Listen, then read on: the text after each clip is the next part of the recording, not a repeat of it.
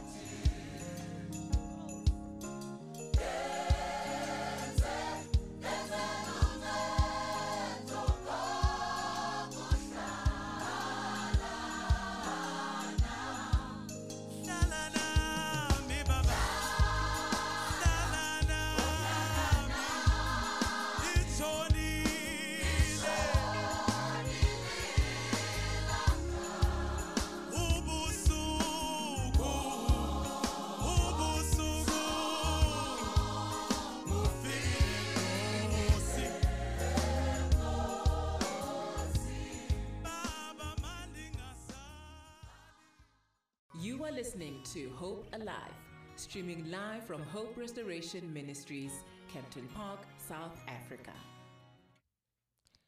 Just recently, I was seeing that over one million viewers have listened to the song on YouTube, mm. by Joyous Celebration. They are really doing him riveties. Thank you so much, Dee, for plugging us. If you don't have the song, this is their latest song, uh, their la- uh, latest album, yeah. volume. And this is a young woman who joined, uh, I think, last year, Joyous Celebrations. And she's been quite leading very well. And what an amazing song. Yes. On a God's Love Thursday. Welcome back if you have just tuned in. This is the talk right here at Hope Alive Radio Station. It's exactly thirteen minutes past ten o'clock. Uh, thank you so much, Newa, for the news bulletin. We'll be catching up with her at exactly eleven o'clock. Yeah. Uh, do tune in and engage with us and follow us on our Facebook page. It's Hope Alive Radio Station. On Twitter, it's Hope Alive underscore radio. Hashtag the talk. Hashtag the rich aunts. And because it's a Thursday today, mm-hmm. we always have stories, God's yeah. love, holy gossips. Beautiful you can engage stories. With us on oh six seven one five three one oh eight nine uh, so that you can engage with the stories that we're talking about today. As promised earlier, we have a guest in the studio, our very first own male, male. guest. Yeah. Debbie, give him a round of applause there. Yes, I mean, he deserves it. Really. Yeah, yeah. Most so of the time it's ladies yes, on God's Love yes, Thursday, yes. so today it's so a first. So your very first own guest, male guest yeah. on God's Love Thursday today. We appreciate for y- having you today. Our guest is called Cody, Cody the evangelist. He's also a public speaker, an addiction consultant, an aspiring Christian rapper. Yo, yo, yo, we are. I'm saying. Who currently serves at Elim Clinic, a professional treatment center for addiction, where he is assist patients on their journey towards recovering, having been there himself. He is also involved in many gospel outreaches, as well as recovery and drug awareness programs and talks with businesses, schools, parachurches, et cetera. Our very own first male guest is right here yeah. in the studio. Cody, welcome and a very good morning. Just being the first uh, guy here also yeah. puts like a lot of pressure on me, but I'm happy to be here, uh, and uh, really uh, this is a, a real privilege for me, and I'm looking forward to how it will turn out. Mm. Indeed, welcome to the show, and it's good having you. Like God's Love Thursday, we I, we had named the section Abom Abom Tandas, and we decided, oh no, man, let's not be biased like that. Let's yeah. uh, let's have uh, gender equality coming up. So, mm. Cody, please do tell us about yourself, where you grew up, and your your journey. Well, uh, my journey, well, it goes a bit back. I have a uh, a bit of a, you know, kind of mixed background, if I'd say. So I was mm-hmm. uh, born in the Northwest, mm-hmm. uh, Mafikeng, wow. uh, Mabatu. Um, yeah, yeah. So I spent the first three years of my life there uh, with my mom and my uh, grandmother. Mm. Uh, my biological father uh, had no part in my life uh, around about that time. And obviously, you know, mom's uh, wanting to be independent. Uh, she decided, no, we're going to move to Johannesburg. And the only family that we had in Johannesburg was uh, another grandmother of mine uh, who stayed in uh, El Dorado Park, so in mm. South Johannesburg. So I'm from Eldos. Wow. Uh, that's my hometown. I love that place. That's where I grew up. Um, and so that's really like where my, my, my, my journey starts. I'm, I'm with my mom. We uh, by my grandma's place. My mom meets my stepdad, who actually raised me and obviously is my dad. I don't like referring to him as my stepdad. Mm-hmm. And uh, obviously, you know, given where I, I, I grew up, uh, you know what I'm saying, there were some challenges earlier on, uh, especially for me, because I, I had a lot of uh, rejection issues, you know, because my mm. parents obviously had to make clear to me that my father who was raising me at the time was not really my dad. And I think as a youngster, uh, we can be very narcissistic mm. and we can actually like blame ourselves and say, okay, so the reason why my dad, dad, you know, didn't want to be a part of my life is because maybe it's me, maybe I'm the issue, mm. maybe I'm the problem. And uh, that's where really my, my issue started uh, because I, I was now struggling to, to fit in because I was always looking at myself as different from those who I was growing up around, you know?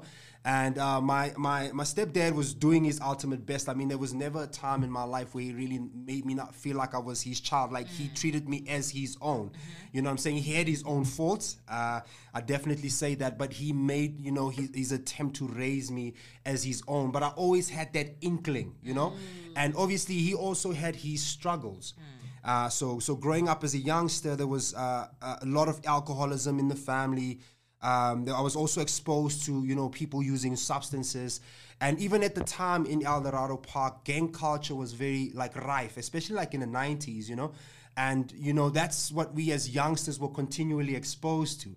Uh, g- given the circumstances, there are lots of unemployment. So many people would turn to crime, mm-hmm. and this is how they would make a living. And obviously, as youngsters, we're always looking for role models, you know. Mm-hmm. Especially if you're, like, a young boy, you're always looking for male figures, mm-hmm. Uh, to look up to, and uh, that that's really where also this this issue started of me just desiring this approval, because now I'm feeling the rejection coming from my dad, dad, and now my, my father, he's also having his struggles because he also didn't know he's dad, so he's still learning how to be a father with me. And he was there, but there were times because I'd say because of his drinking where he was like emotionally absent. So it's one minute he's there, one minute he's not. One mm. minute he's there, one minute yeah. he's not. And so that whole rejection thing just started escalating and building up. And I was just feeling like unloved at the moment. You know, I, I felt unloved. But they were, ma- if I think about it now, they were making attempts. But as a kid, you normally, you, you interpret things differently. Mm. And so my rejection issues just kind of grew and grew. Mm. And I remember when I started school, at school I also was very, you know, small kid. Uh, very, really? I was very small. Um, you know, this wild imagination, just innocent. And obviously if you're like this little small tiny kid, you're going to get picked on. You yeah, know what I'm saying? Yeah. So now I'm at school. I'm dealing with the bullying, and obviously, uh, you know, uh, at home we were kind of taught as boys not to really cry and mm. to kind of fight your own battles, you know, yeah. like you actually get a hiding for coming home and saying somebody hit you. Yeah. Like my dad would be like, no, you got to go and hit yeah, that, you know, yeah, yeah. And, and I was like, okay, I'm going through this bullying now at school, mm. and I was also very quiet about that, and I remember my mom even saying like, why didn't you say anything? And I can't really understand why I didn't. I just felt like it was my thing. I'm a You know, boy, I should deal with this, uh, you know, as, as a man would. Men yeah. don't and cry. Yeah, that kind of it's toxic masculinity. Mm-hmm. So um, so it's the rejection from my dad. Now, my dad also, he's kind of, you know, everywhere because of his own issues, his own struggles. Now there's also rejection, like, from our peers with the bullying. And mm. I'm just struggling to really fit in, to to fit this this cool kind of clique, you know? Yeah. What I mean? mm. And, um, and it, it really...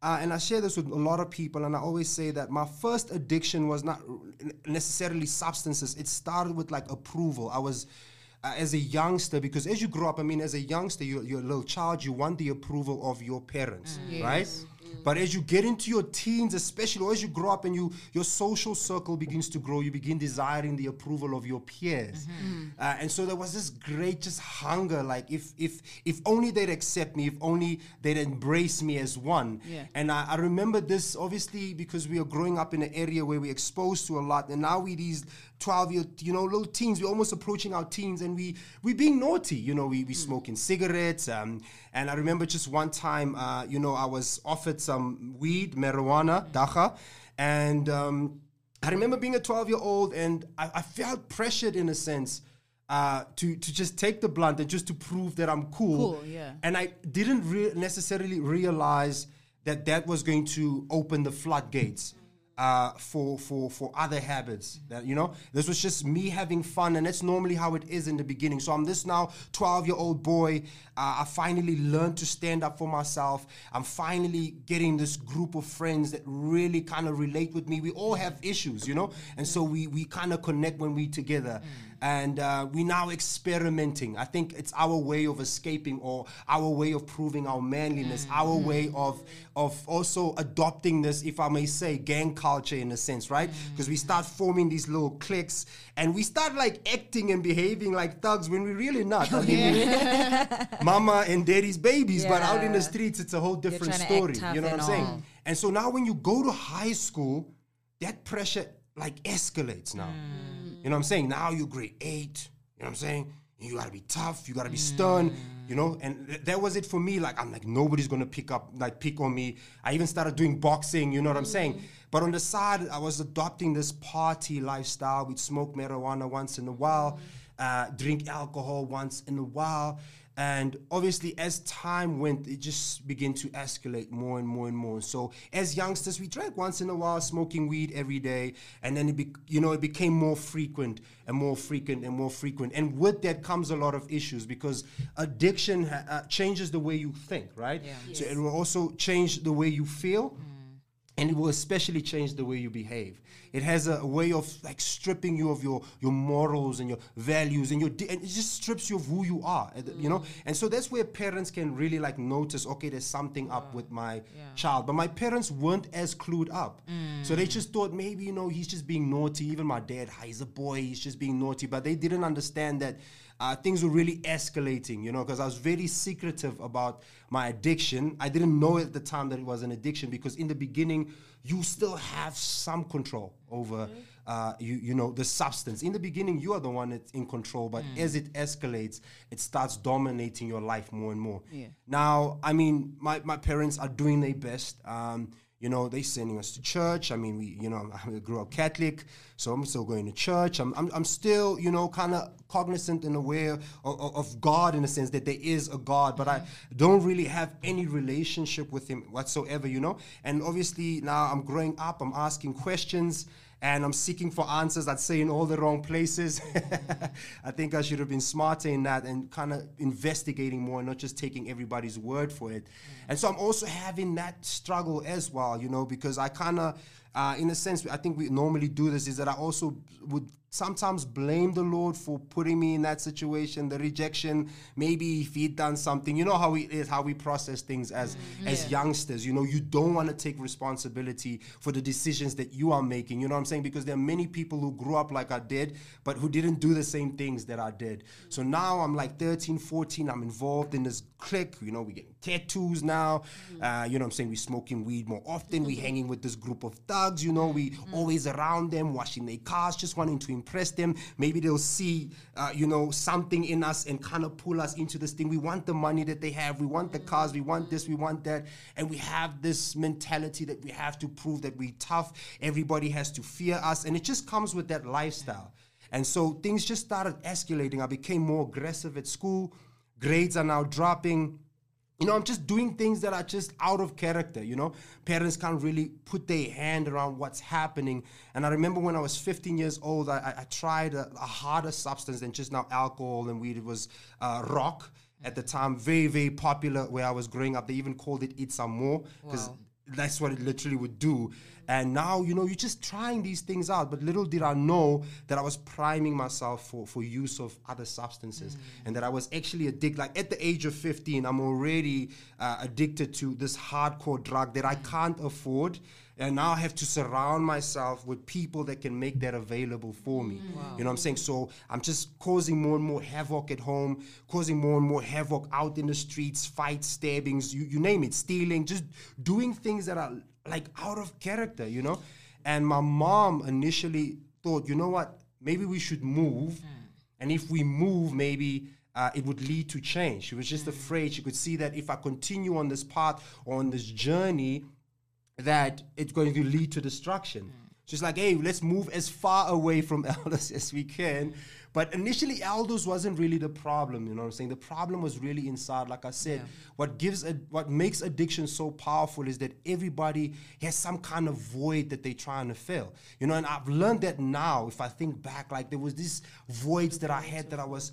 Mm. trying to numb, mm. and I was using addiction to escape, you know, trauma. I was using addiction to process pain or to process the guilt and the shame and the depression that came with my drug use. Just to interject, mm. Cody, um, when you were alone in your corner after doing all of those things you were doing, did yes. you... Did you somehow feel, I want to stop, but yeah. I don't know how to stop. Mm. Let me just continue. Did you have that that that sense of... yeah. this is not me, but mm. let me just do it because I'm trying to fill yeah. this emptiness that I have in me. Yeah, I, I, I genuinely felt that. And there was also the fear. Yeah. You know, if you're a youngster uh, coming out and just, you, you, it was very, you know, you didn't know how people would respond. Right. So coming out and just saying, this is the problem, I have this kind, like you, many youngsters suffer in silence because I didn't know that I was addicted. Mm. I just...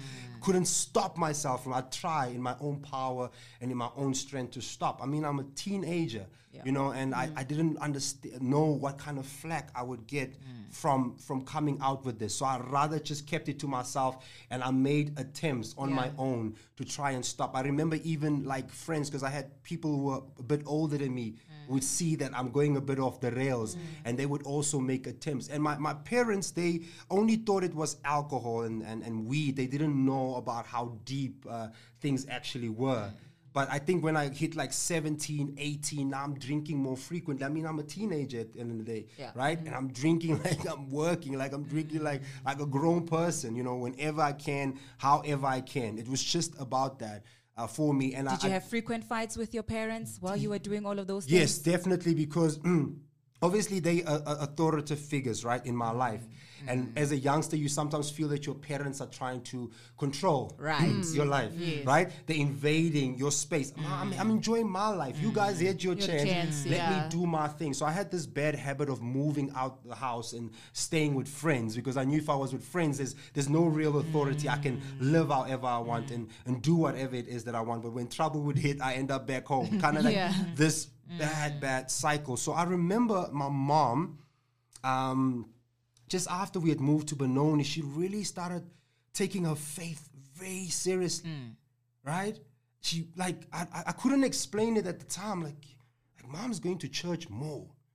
Like, she's praying more. Like, she was, like, literally changing in, in, in front of us, because, you wow. know what I'm saying? Because mm. my dad also, he also had his issues, you know what I'm saying? So my mom is literally, like, compelled to pray for these three mm. men in her life. It's me, it's my dad, and it's my little brother, mm. right? So she mm. becomes this warrior that's making intercession in for gap, us. Yeah. I'm telling you, there were many times where I, I was in trouble, or, like, my mom would say, you know, you, you survived because I prayed for you. I remember wow. I had a, I was drunk on a, on a bike, and ha- I had an accident in two thousand eleven, and my mother told me that morning that she, she was about to leave for work, and mm. obviously she felt the Holy Spirit, yeah. you know, uh, telling her to go back and just to pray for me. And little, and I almost died wow. that day and survived. So I'm going through all these traumatic experiences, the guilt and the shame's packing up, right? It's hard to face my parents because I'm I'm, I'm squandering every opportunity that they're mm. giving me uh, to make something of my life, right? Mm. And this is just a negative cycle, because what most people don't realize is that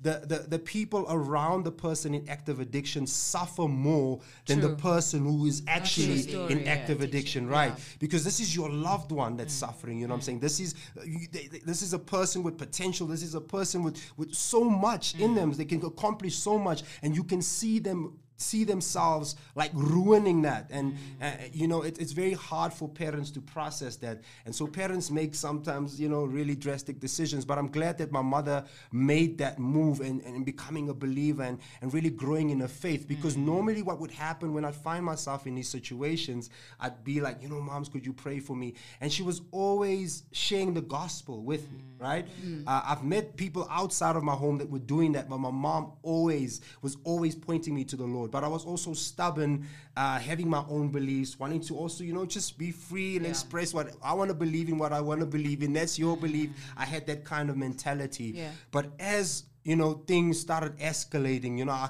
I, I, I started thinking about what, what, what my mom was really saying. And I remember when I was about twenty uh, years old, um, I, I, I, I decided now to finally just come out. Wow. And, yeah. and, and really just... Uh, tell my parents what's wrong. It was actually after a failed suicide attempt. So things had gotten so bad and I'd become such a burden for my parents. I was like, you know what, if I die, and then I think that's what most people normally when they take their lives, especially like for addicts, we think that we're alleviating our family yeah. of the burden, yeah. but we're only making things worse. We're hurting them far more than us being in active addiction actually could, because now it's like they left with their home. We could have done something. We could have intervened. So by God's grace, I survived. This is the first of many attempts. I survived this attempt. I'm in I C U. I wake up. My mom's on the side of my bed and she is bawling. She is crying. Yeah. You know, and that guilt, oh, like it, it hit me, man. Like, mm. what are you doing, Cody? You know, like, why are you doing this to the people that love you the most? Because mm. whenever I was in trouble, they were there. It was not the friends that I was using with. It was mm. not the friends that I was getting in trouble with. Mm. When I got arrested, my Mom family bailed there. me out. When there was a court case, my family bailed me out. Yeah. You know what I'm saying? So my, my family was a, a, a good support structure for mm. me in that they never gave up. And there are repeated attempts to to rescue me, as much as it was also becoming this buffer between me and the truth of my addiction, was also helpful because I knew that there were actually people who cared, mm. and these were people that wanted to see me win. So wow. imagine this boy, he starts when he is twelve years old, right? He starts using substances, first stage, and it escalates and escalates. And it goes into harder substances and other harder substances and other harder substances. And I'm getting into so much trouble, guys. You, like, I wish my family could tell you, like, how wild things really were. I mean, now we're staying in Benoni, you know, uh, and I'm also moving around. I'm in Davidson, I'm in Tema, I mean, you know, I don't have no real structure in my life. And I. And, um, mm. oh, okay. So yeah, but I'm sure that uh, when you were in I C U, that was your turning point. Mm. Was that your turning point or. Later on. It was later on later because... On. Not a problem. We'll mm. take a short break. We'll go to the ads and get our water. Then we'll come back as we link into your turning point. Mm. When then did you make a decision, mm. Wuti? Mm. Now it's time for me to make my own choice yes. to accept this Christ. Okay. You're still tuned in on The Talk right here at Hope Alive Radio Station. If you want to engage with us and have questions for Cody, our guest here today, uh, tune in on oh six seven, one five three, one oh eight nine. For now, let's take music.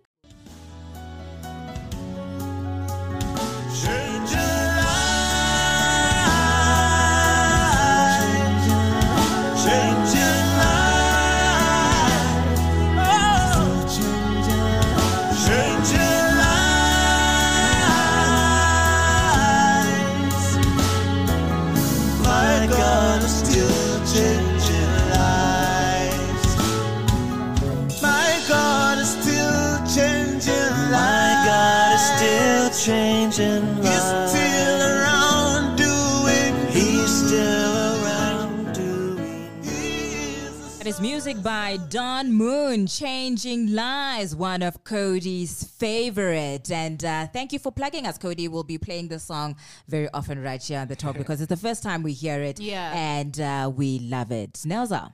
So, Cody, I just want to know. So, you spoke about you recovered from the suicide attempt and you're in I C U. You mm. wake up, mom is there next to your bedside, and that's when it hit you that mm. why am I doing this to the mm. people that love me the most? Mm. So when wa- if that was your turning point, where did you meet Jesus? Because you were already introduced to to the Lord at a young age. I mean, you grew up being taken to church, but you know mm. that there's a God that exists, mm. but I have never accepted Jesus Christ as my personal Lord and Savior. Mm. So take us through that journey as to when you decided to have the three sixty, no, one eighty, because yeah. three sixty takes you back to the very same point mm. you started. And I would say that was, I would say almost the turning point. Uh, the thing is, when you are in addiction, mm-hmm. right, uh, consequences normally take second place. But mm. that was the eye-opener for me, because that was my first attempt at now changing. I remember going to my first rehabilitation center, uh, booking myself in not far from here, Edenvale, and my mom buying me a Good News Translation Bible. Still have it. Yeah. It's full of highlight. No, it's like mm. it's it's it, it's one of my favorite Bibles. And I started like visiting the scriptures, mm. uh, you know, Psalms and Proverbs. I really mm. one was tr- making an attempt now at d- uh, developing this relationship with God. But like I said, consequences still took second place, and I. I think I, I, at that moment in time, I didn't initially give my life to the Lord, but I'm now I was beginning to search. Yeah. And yeah. it took another four years of me being in and out of rehab, me being in and out of hospital. Mm. And uh, uh, s- almost six years ago, uh, after another near uh, death experience, uh, I just realized, okay, you know what? This needs to end.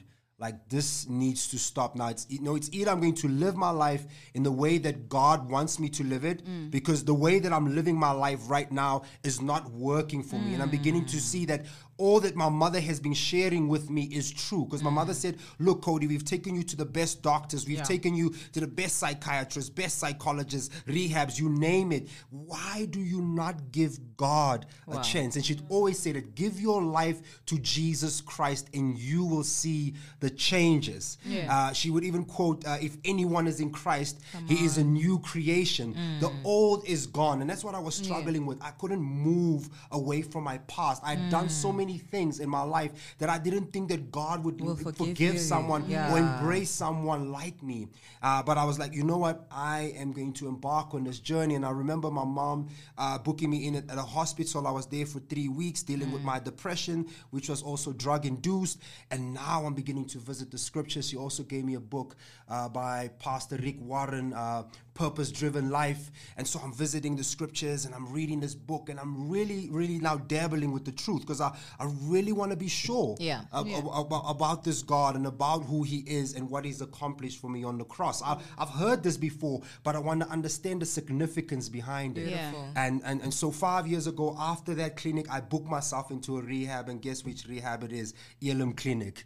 Um, now I'm at Elim Clinic. Uh, the core there is Christianity. Uh, it is optional. You can go to chapel, attend services. Mm. We have wow. guest preachers mm-hmm. coming in every... See, okay, this is prior to COVID. And so I'm now in this place uh, where there's spiritual counseling and somebody's really walking this journey with me, helping me to search the scriptures, helping me to answer the difficult yeah. questions that I have. And also in this chapel, I'm constantly hearing the gospel. And I think a week before my discharge date, I, I don't remember the pastor's face. I just remember the message. And it resonated with me because he was saying exactly what my mother had been saying to me mm. for over ten years. You get what I'm saying? And mm. I remember just feeling this prompting.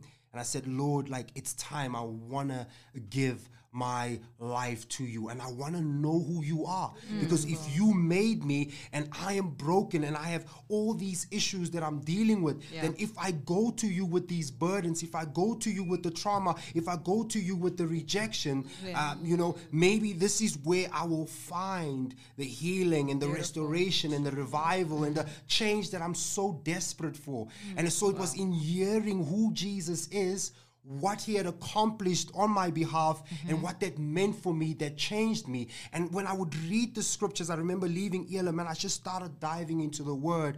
And I remember somebody shared with me, like, Cody, you still need to be accountable. And I joined the local church, mm-hmm. and people really started pouring into me and really just discipling me, mm-hmm. and my faith really started growing and healing really started taking place. I really changed. Like, Cody from then and Cody now mm. are two different, different People. people, you know, amazing, and I, I, I got amazing. really I involved. Wanna, I'm yes, sorry, Cody, yes. to just cut you off there, but mm. I just want us to take it from an angle where um, you've now, the truth of the matter that it's, it's exciting to go in front and accept Christ as your Lord mm. and Savior, find that church, you know, mm. belong somewhere, and you're yeah. so in love with the Word of God. Mm. You, but what are the challenges that you faced after you have made that decision? I want Christ. I want Christ mm. to rule and reign in my life. Mm. What were the challenges? I'll tell you um, one thing about me. When mm. I also decided to come back to Christ, I was such a lover of alcohol. Mm. And one of the things that when I took the a step to come back to God, I was like, how am I gonna stop that mm. shivering, cold, sweating alcohol mm. in the fridge? How am I gonna do mm. that? And miraculously, God made me stop there immediately. Mm. In your case, didn't you have the cravings to mm. go back there? And um, it's it, it's very good to make that decision. Mm. You made it. We praise God.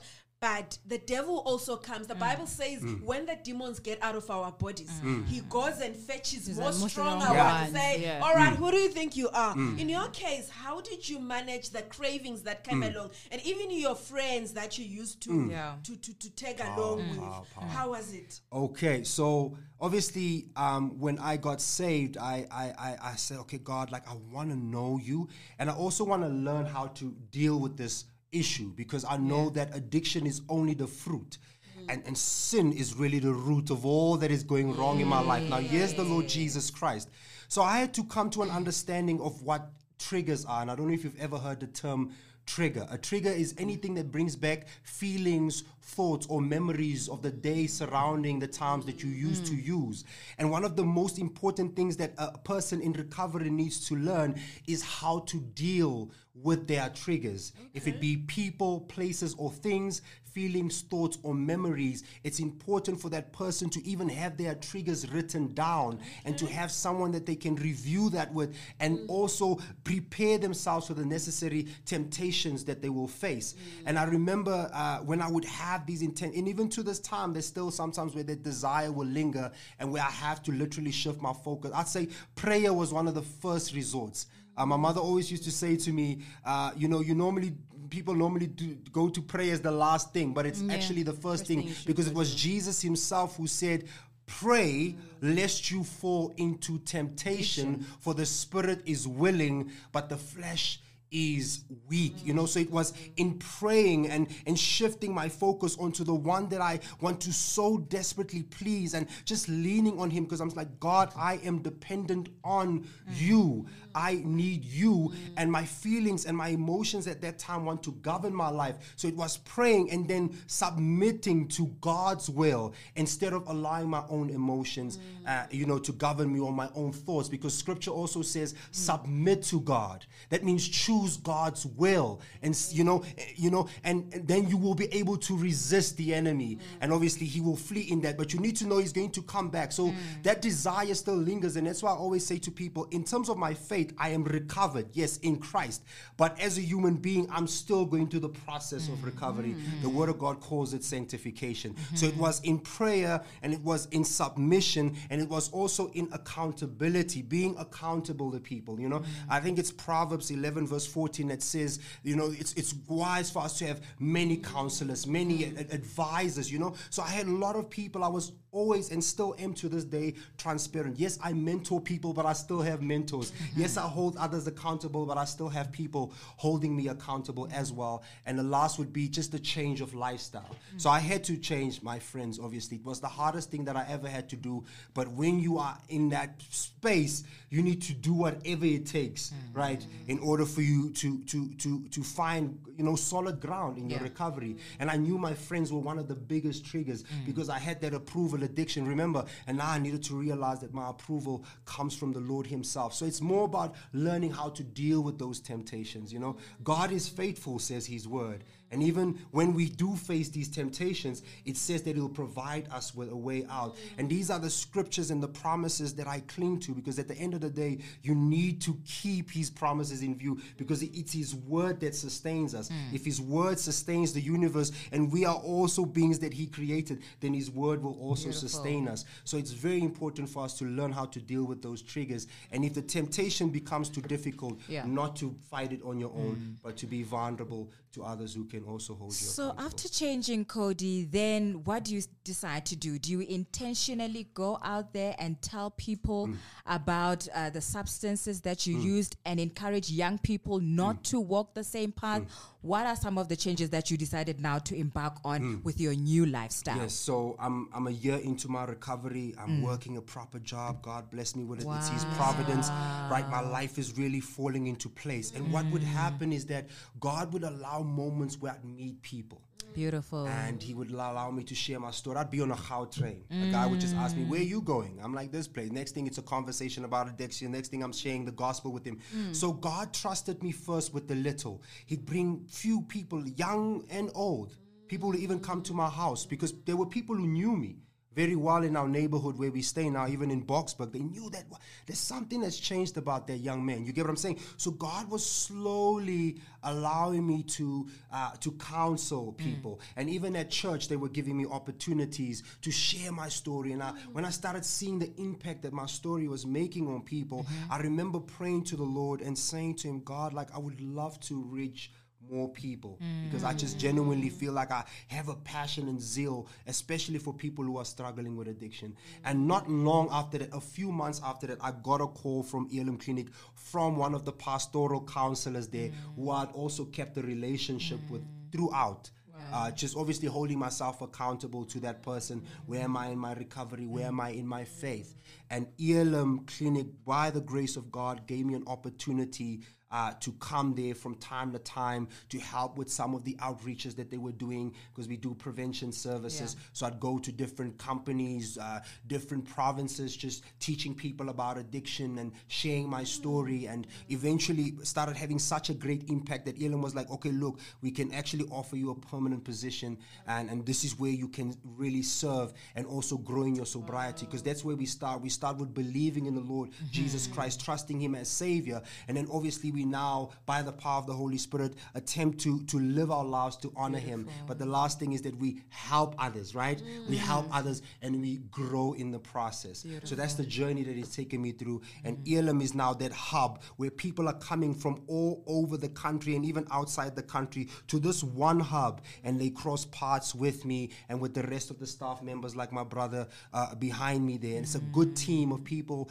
also very strong believers. And, you know, we, we, we obviously do whatever it is that God allows us to do in Amen. Order to point people in the right direction, because at the end of the day, that person needs to make a choice Beautiful. On their own. Mm. And that's what we hope to accomplish when we uh, counsel and help people. Wow. Mm.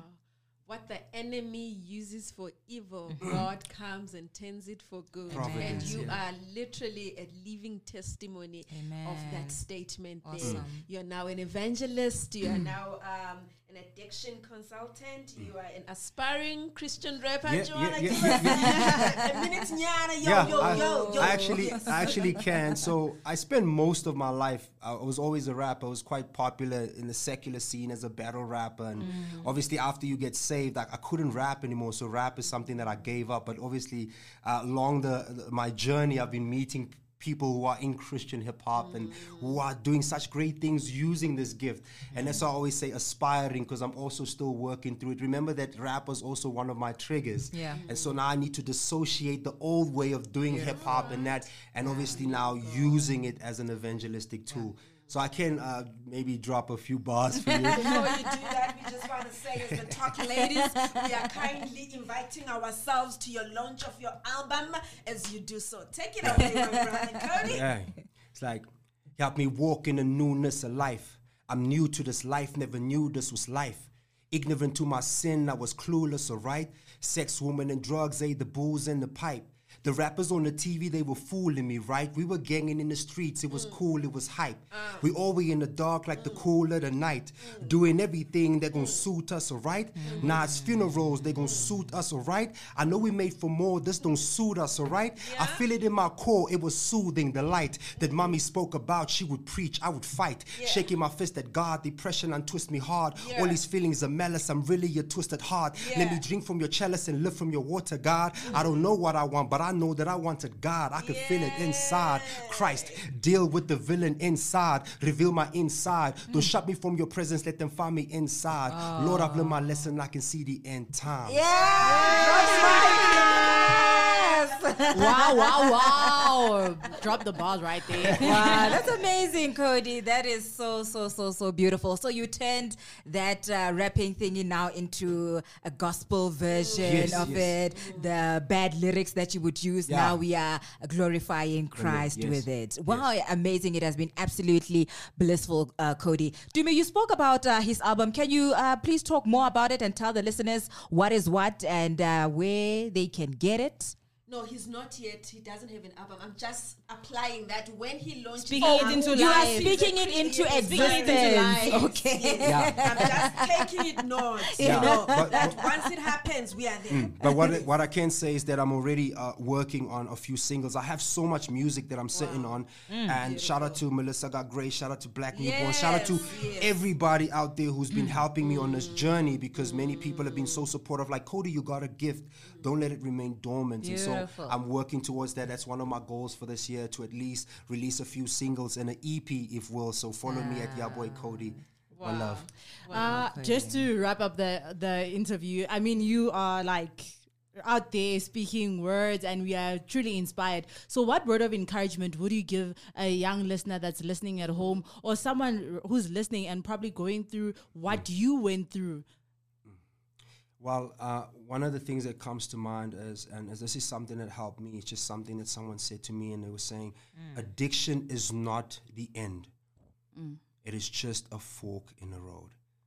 Mm. So as long as you are alive, as long as you are still breathing, mm-hmm. change can take place. But it starts with the Lord Jesus Christ. That is the foundation. It starts with the one who can redeem and change us from the inside out. It's not outward reformation that changes us, but it's God who changes our hearts, our inner beings, and makes us new people. So don't think that addiction is the end for you. It is not. It is only an obstacle in your path, a stronghold that the Lord can tear down. So remember that. It is only a fork in the road. And if you are still alive, you can still choose, and you can still live your life and be changed by the Lord. Thank you. Amen. Amen and amen. Thank you so much, Cody, for opening up and sharing your journey. I am sure if there's a young person or somebody who is going through something similar like mm. you went through, they are encouraged. And perhaps um, if you're also listening and would like to ask question on Cody, he's a very humble Uh, so you can follow him. You can follow him um, on his Instagram page. It's Ya Boy, Y A H B O Y C O D I I I. Follow him and maybe inbox him, and you can talk further if you are having any challenges similar to what he has been through mm. in life. Cody, thank you so much for joining us as Hope Alive Radio Station with the Talk Ladies. We're looking forward to see more of God's hand in your life, God using you. Amen. And I con- I declare, we declare as the ladies mm. that may God take you to places that you never Beautiful. imagined. May He use your gift to touch souls, especially yes. young people Mm. in our generation. And we wish you all the best as a Christian rapper. I mean, we need that more, yeah, you yeah, know, yeah, yeah. in our Christian family. Yeah. So thank you so much, Cody, and we wish you the best uh, in everything that you do. It's exactly four minutes to the top of the hour, eleven o'clock. Um, and we'll take music, then we'll be right back. Uh, stay tuned.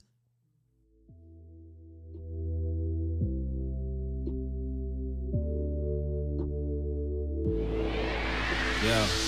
This is me now, no addition in my life stage, so I'm getting ready for the showdown. And they ask how, it's the energy of the Holy Ghost in my lungs, you better skip town, but it'll explode loud. And I'm screaming in your face while I'm running in this race like my last round, this my last round. It's the countdown for the coward inside who conquers the crowd, please hear me Lord. A lot of y'all gotta chill with your fake awards, two weeks on an album, now you want a reward. Clearly anybody can get on the mic and say Jack, then shout the name of the Lord, then press record. Take a minute, tell me this is what we fight for, the reason Christ died on the cross that you rap for. Or you do whatever you can for the back door. This is on you, sign the writings on the blackboard. On my knees again, I've done everything, and I'm dying now.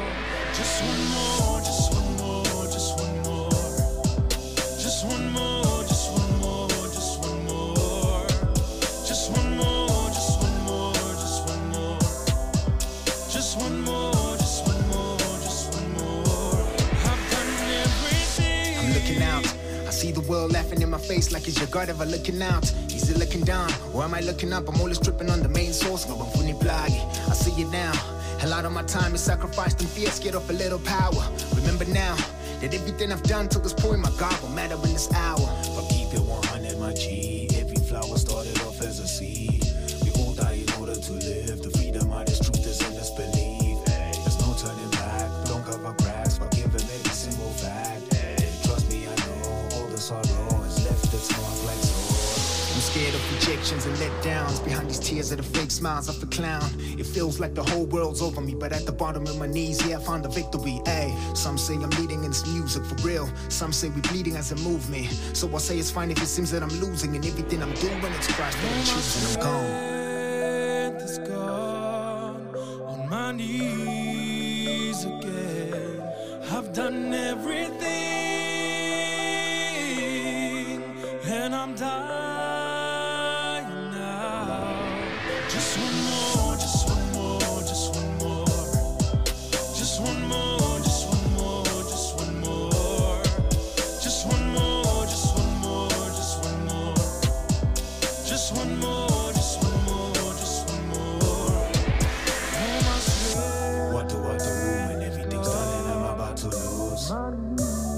I go, I hit the ground, hit me for this guy. I've done everything. What do I see? Just a few many kids running like me. And I'm dying. What do I hear? It's under the feet knocking down in my ear. Just one more, just one more, just one more. Stand up on your defeat. Just one more, just one more, just one more. Breathe in and take the night. Just one more, just one more, just one more. Stand up on your defeat. Just one more.